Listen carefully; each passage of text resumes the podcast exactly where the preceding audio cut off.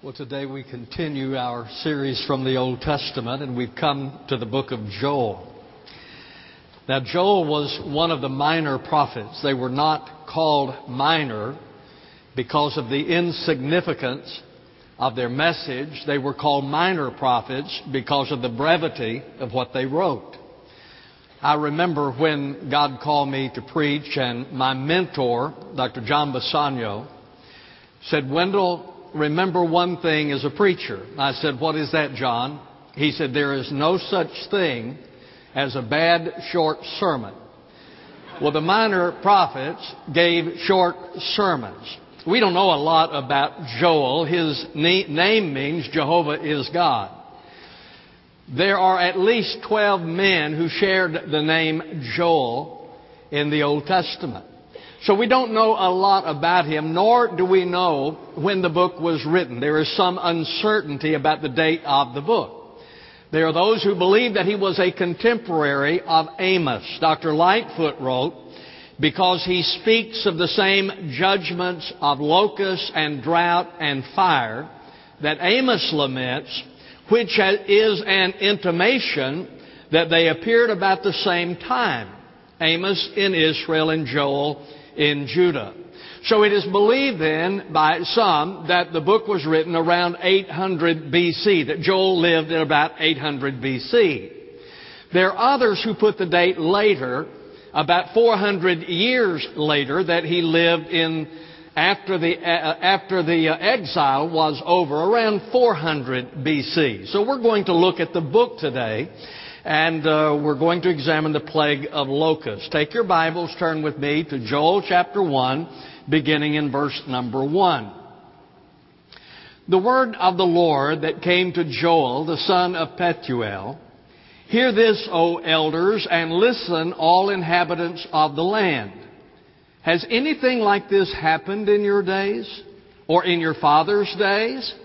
Tell your sons about it and let your sons tell their sons and their sons the next generation. What the gnawing locust has left, the swarming locust has eaten. And what the swarming locust has left, the creeping locust has eaten. And what the creeping locust has left, the stripping locust has eaten. Awake, drunkards, and weep and wail, all you wine drinkers, on account of the sweet wine that is cut off from your mouth. For a nation has invaded my land, mighty and without number. Its teeth are like the teeth of a lion, and it has the fangs of a lioness. It has made my vine a waste and my fig tree splinters. It has stripped them bare and cast them away. Their branches have become white. Now, the first two chapters of the book of Joel deals with this invasion or this devastating plague of locusts. Now, here's the question. Was this literal or was it symbolic?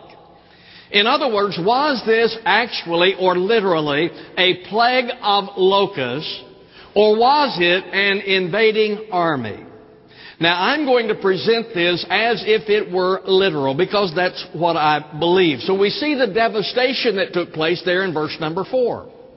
What the gnawing locust has left, the swarming locust has eaten. And what the swarming locust has left, the creeping locust has eaten.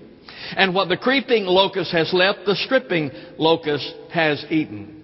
Warren Wiersbe wrote in verse 4, we do not have four different insects. Rather, we have the locust in four different stages of growth. So we're talking then about this devastation that took place in Israel at this time with the plague of locusts. First of all, there was the gnawing locust. This is a caterpillar that suddenly appears and devours the herbage. This is a caterpillar that comes about and eats up all of the plant life.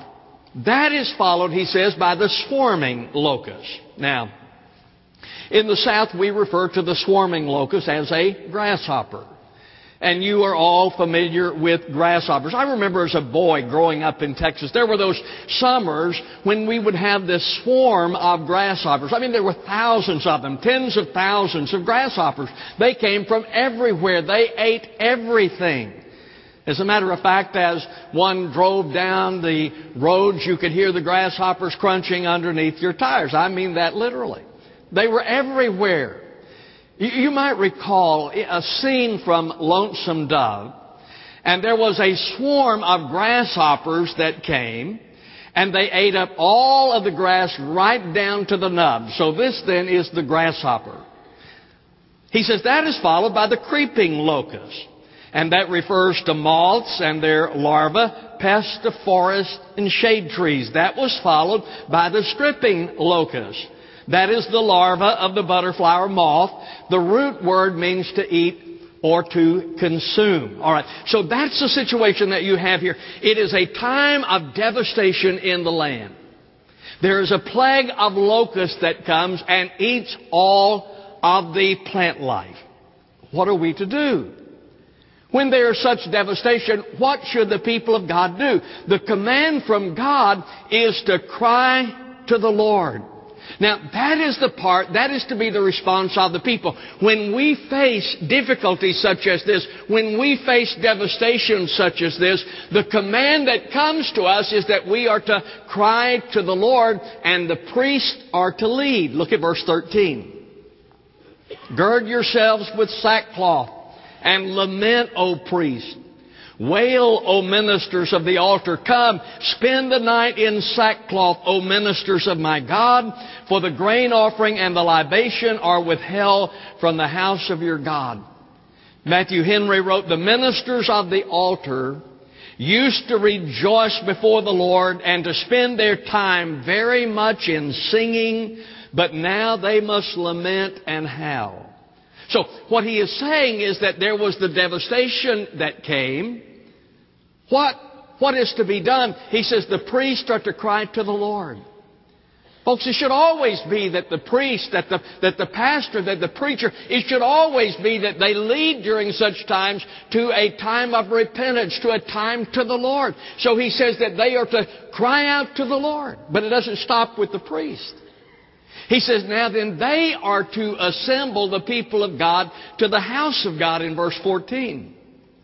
Consecrate a fast, proclaim a solemn assembly. Gather the elders and all the inhabitants of the land to the house of the Lord your God and cry out to the Lord. So he says, now then the priests are to repent. They are to cry out to the Lord. They are to gather the people of God to the house of God that there might be a solemn assembly, that there might be a fast, that the people of God are crying out to God. You remember after 9 11? You saw that, didn't you? And the people gathered in the houses of God across this land. It was a time of crying out to the Lord. It was a time of repentance. It was a time of prayer. It didn't last long. But there was that time when the people of God understood the devastation that had taken place, and so they assembled in the house of God to cry out to the Lord. There's to be a warning now about the day of the Lord in chapter 2, verse 1. Blow a trumpet in Zion and sound an alarm on my holy mountain. Let all the inhabitants of the land tremble, for the day of the Lord is coming. So he says, in light of this, what are we to do? He said, blow the trumpet. The priests are to make the people aware as to what is happening. Make the people aware of the coming judgment. Make the people aware of the devastation because they need to repent. Chapter 2 verse number 12. Yet even now declares the Lord, return to me with all your heart and with fasting, weeping, and mourning. So the people of God are expected to return to Him, to cry out to Him, to repent of sin.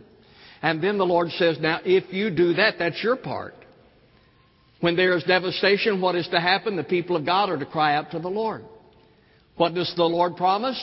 He promises if you do your part, then I will do my part, and His part is the promise of mercy. He would restore that that is destroyed. Look at chapter 2, verse number 25. Then I will make up to you for the years that the swarming locust has eaten, the creeping locust, the stripping locust, and the gnawing locust. Folks, here's the good news. We face devastation oftentimes in life. The promise of God is if we return to Him, He will restore that that we have lost. Sin steals so much of our lives, but the promise of God is that if we cry out to Him, if we return to Him, then He will restore that that has been lost. I have known people who have wasted so much of their lives, and perhaps some of you today. You have wasted so much of your lives in sin, away from God, rebelling against God. But the good news is I have seen some of those people later in life whenever they've come to the Lord. And God has given them that joy, that abundance, that life that only He can give, the, the abundant life that He promises. The tragedy is, is that they wasted so much of their life. Sometimes in relationships where there is a strain or where the relationship is severed, God can restore that that sin has destroyed. With husbands and wives and parents and children and so forth. I, I have, I have known uh, uh, parents who were not that good as parents, but then they came to the Lord and really knew the Lord and loved the Lord and they became wonderful grandparents. That's what he's saying. I can restore that that has been destroyed. Folks, that's good news for you. I don't know what Satan has taken from you. I don't know what he has, he has uh, left you with. But I know this, that if we cry out to the Lord, the promise from God is that I can restore what has been taken. And he said, and I'll bless with plenty. Look at chapter 2 verse number 26. And you shall have plenty to eat and be satisfied and praise the name of the Lord your God who has dealt wondrously with you. Then my people will never be put to shame. Dr. Thomas wrote, It is clear for either argument or illustration that if you change the moral character of any country from ignorance to intelligence, from indolence to industry, from intemperance to self-discipline, from sensualness to spirituality, from enmity to love, that the whole material region in which they live may abound with plenteousness and beauty. I, I really believe this. I believe that if America turned to God, that if our nation turned to God, the problems we are dealing with today would vanish away. I believe that if America turned to God, you wouldn't see the tremendous stifling debt that we have, but we would be prosperous as a nation again. I believe that. The reason I believe that is because our problem is not an economic problem. Our problem is a spiritual problem. And if we turn back to God, the promise of God is that I will bless you with plenty. As I look at this, I see the devastation of the plague of locusts. And God says, cry out to me and I will restore.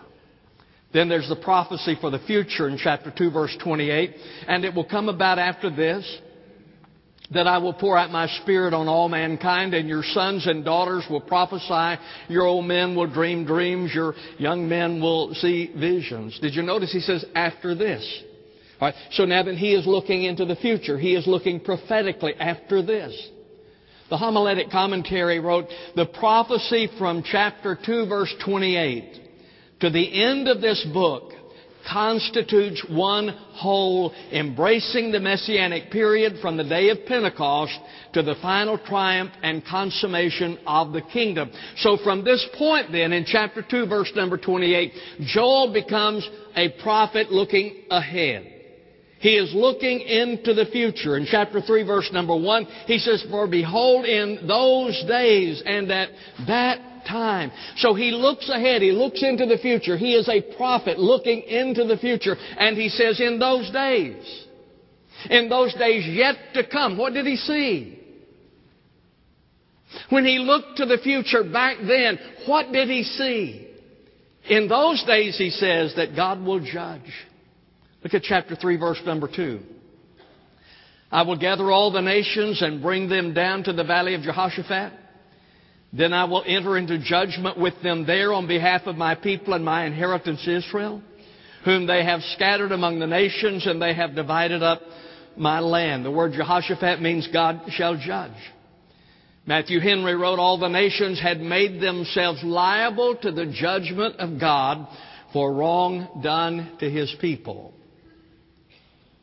Matthew Henry said, as he looks into the future, seeing what is going to happen, as he looks into the future, the nations become liable because of the way they treated Israel.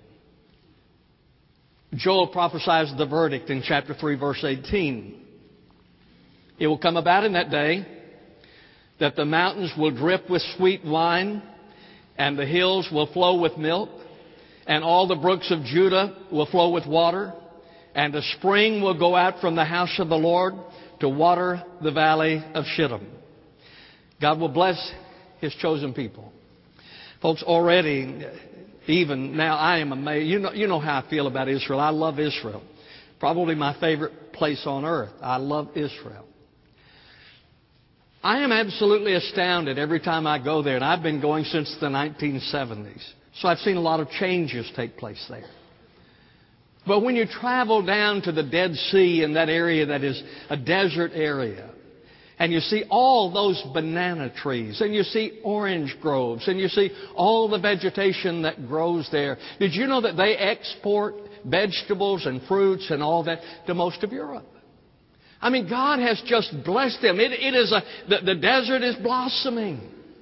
And then Tel Aviv is such a tremendous city. In the city of Tel Aviv, if a building is built, it has to be at least 30 stories high because of the lack of land there. So there are buildings everywhere in Tel Aviv. And that all, as I understand it, all of that foreshadows God's future blessings. Warren Wiersbe wrote, Joel is picturing a time when wine, milk, and water shall flow in ceaseless measure in the land. This is, of course, the kingdom age when Jesus Christ shall sit on David's throne in Jerusalem. So as I look at what is happening in Israel now, and I see the growth, I see the vegetation, I see the fruit, I see all of that that is taking place, and then know that it is only a foreshadow of what God is going to do with His chosen land in the days to come. Now look again at chapter 3, verse 18. And it will come about in that day. He says it will come about. He's looking into the future. It will come about. This is still to come. It will come about. You recall that Simon Peter, in his message at Pentecost, references this. And in Acts chapter 2, verse number 16, Peter says this, and he's speaking of Pentecost, what is going on there. He preaches the message of Christ. 3,000 people are saved and baptized and so forth. This refers to what was going on at Pentecost. This is what was spoken of through the prophet Joel. So Simon Peter says, what you are seeing here, the message of Jesus, people being saved, what you are seeing here, he says, this is what was prophesied by Joel. It will come about in that day. Now, the prophecy was not fulfilled in Joel's day. It was not fulfilled in Peter's day. It might be fulfilled in our day. Because this is a prophecy concerning the return of Christ. Warren Wiersbe wrote, Peter does not say Joel's prophecy is fulfilled. Rather, he says, this is that which was spoken. The full prophecy of Joel with its dramatic signs in the heavens will not be fulfilled until the last days. So beginning there in chapter 2 verse number 28, you have a prophecy about the future. He is prophesying about what is yet to come. It began at Pentecost and it continues until Christ returns. So, what is the message for us today? What does Joel have to say to us today? First of all, he says, be aware. Be aware of what is going on around you. Be aware of the signs that God gives to you. Look at back chapter 1 verse number 5a. He says, awake drunkards and weep. He said, don't be like a drunk. A drunk person is absolutely unaware of his or her environment. A person who is a drunk is not aware that he's losing his family. He's not aware that his wife is about to move out. He doesn't see the signs. He doesn't see his environment. And so what he is saying to us is don't be like a drunk person, but instead see the signs. Now, let me just give you a little parenthesis here. As I understand eschatology or the study of last things, the return of the Lord, here's, here's what some of the things I see happening. The Bible says that the wheat and the tares have existed together. The wheat being the believer, the tares being the unbeliever. They have existed together. Now, as we come close to the end of time, the Bible says that there's going to be this coming apart, the separation of the wheat and the tares. And we are seeing that today. We are seeing the wheat Christians becoming stronger in their commitment to Jesus. And we are seeing the tares, the non believer, becoming stronger in their opposition to Jesus. So we are seeing this coming apart. Now that is going to leave the world in chaos. There, there, there's chaos as a result of it. We have existed together. We have worked together. But now then there is this pulling, uh, pulling apart. And so as we come to the end of time, it is going to leave the world in chaos. Now, what I believe is going to happen, and that's what I see as I look at the world today, as there is this coming apart, the chaos that we are seeing around the world right now. No one, no leader is going to have the answer to the questions. There are all these issues that we are facing. There are all these problems that we are facing, and no one seems to have the answer. And then someone is going to come on the scene who has the answer.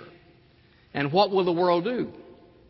The world will follow that one because that one has the answer. Who is that one? It's the Antichrist.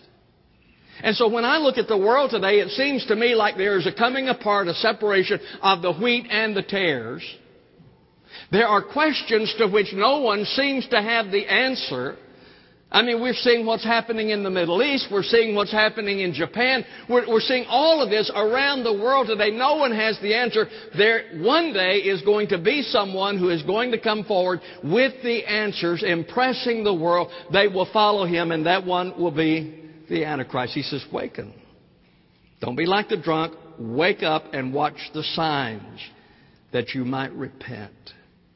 Again in chapter 1, verse number 14, consecrate a fast. Proclaim a solemn assembly. Gather the elders and all the inhabitants of the land to the house of the Lord your God and cry out to the Lord. You see, they were religious outwardly, but their hearts were not. And so he is speaking to them about the condition of their heart, that they are to repent because they had become indifferent.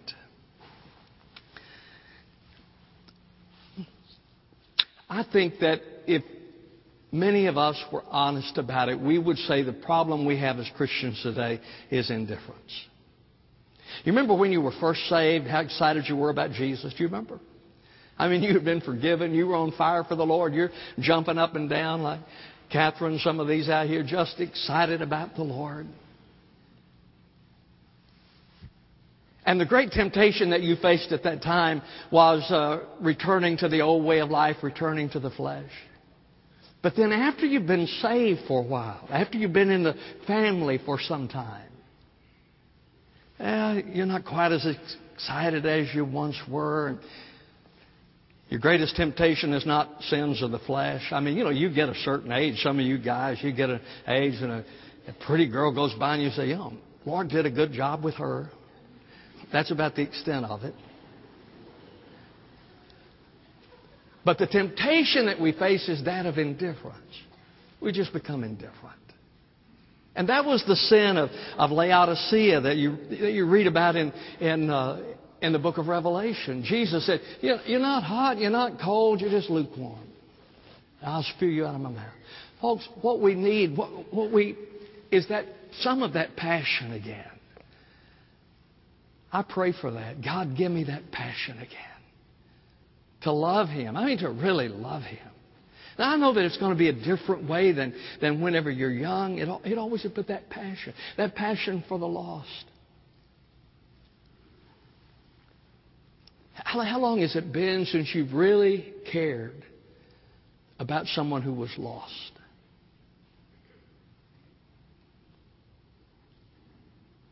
I was watching Arthur Blessitt last night. Of course, he's always, you know, he never grew up. He's still excited about the Lord. But he was talking about, you know, whenever, he said, whenever a salesperson comes to your house, you don't want to see them. But whenever they come, ring the doorbell, you tell them, say, come on in. I'll give you five if you'll give me five. And he says, you give them five minutes to sell their products. And you don't want it, but just let them say whatever they want to. And after they get through, so it's now my turn. And talk to them about Jesus. Tell them what Jesus done in your life. He said, when you're paying your bills, have, have, have, a, have a stack of uh, gospel tracts there. Put a tract in every one of those bills. He said, You'll be praying God to send you more bills so you can witness to more people. But boy, we need that passion again so we're not indifferent, so we're not lukewarm. Isn't that the temptation that you face, that many of you face? We've just become indifferent to the things of God. So, what the prophet is saying is that we need to awaken. We need to wake up that we might warn people. So, in chapter 2, verse 1, blow a trumpet in Zion. God's people are to warn the world as to what is happening around them. That's what we are to do. We are to take the gospel everywhere. That's what the Great Commission says. Go into all the world and preach the gospel, proclaim the gospel. That people might return in chapter 2, verse number 12. He says, Yet even now declares the Lord, return to me with all your heart. It means come back to. Come back to me with all your heart. And then in verse 13 he says, And rend your hearts and not your garments. You see, the Jews would rend their garments as a show of sorrow. And Jesus said, No, this is not a show. Or God says, This is not a show. Rend your heart.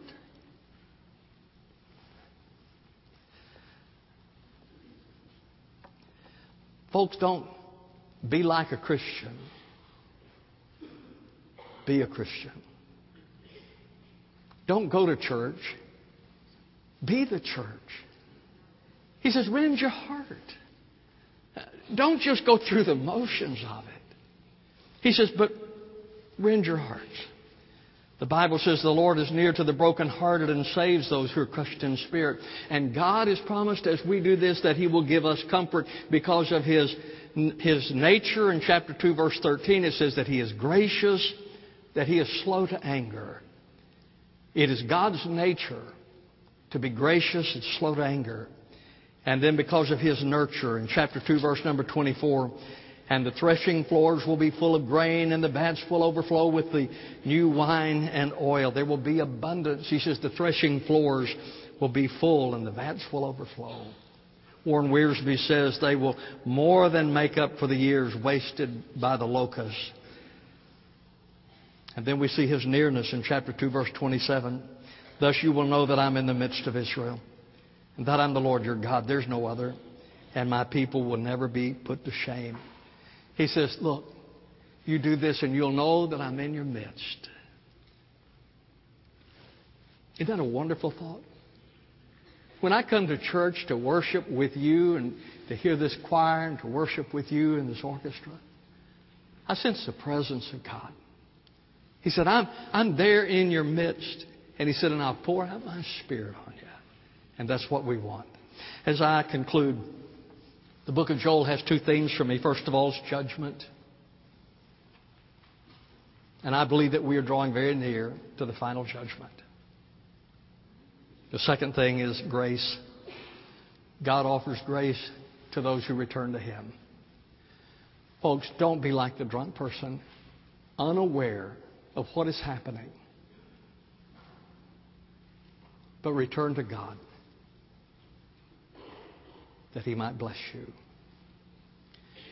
Our Father and God, we come to a time of invitation, a time of searching as your Spirit searches our heart. Lord, I pray today that you will awaken us, that we might not be indifferent to what's going on around us, that we might see the signs and understand the nearness of your return. And Lord, even as the Scripture says, even so come quickly, Lord Jesus. I pray, Father, for those who are not ready for your coming, that they would be saved today. I pray, Father, that you'd move in people's hearts, draw them to Christ, in whose name I pray. Amen. In just a moment, we're going to stand. The choir's going to sing a hymn of invitation. What will you do with Jesus? If you've never trusted Him, would you commit your life to Him today? If you're looking for a church home, our door's open to you. Let's join together to take the gospel into the world that people might be saved. Stand with me, please. As we stand and they sing, You Come, I'll greet you, you do.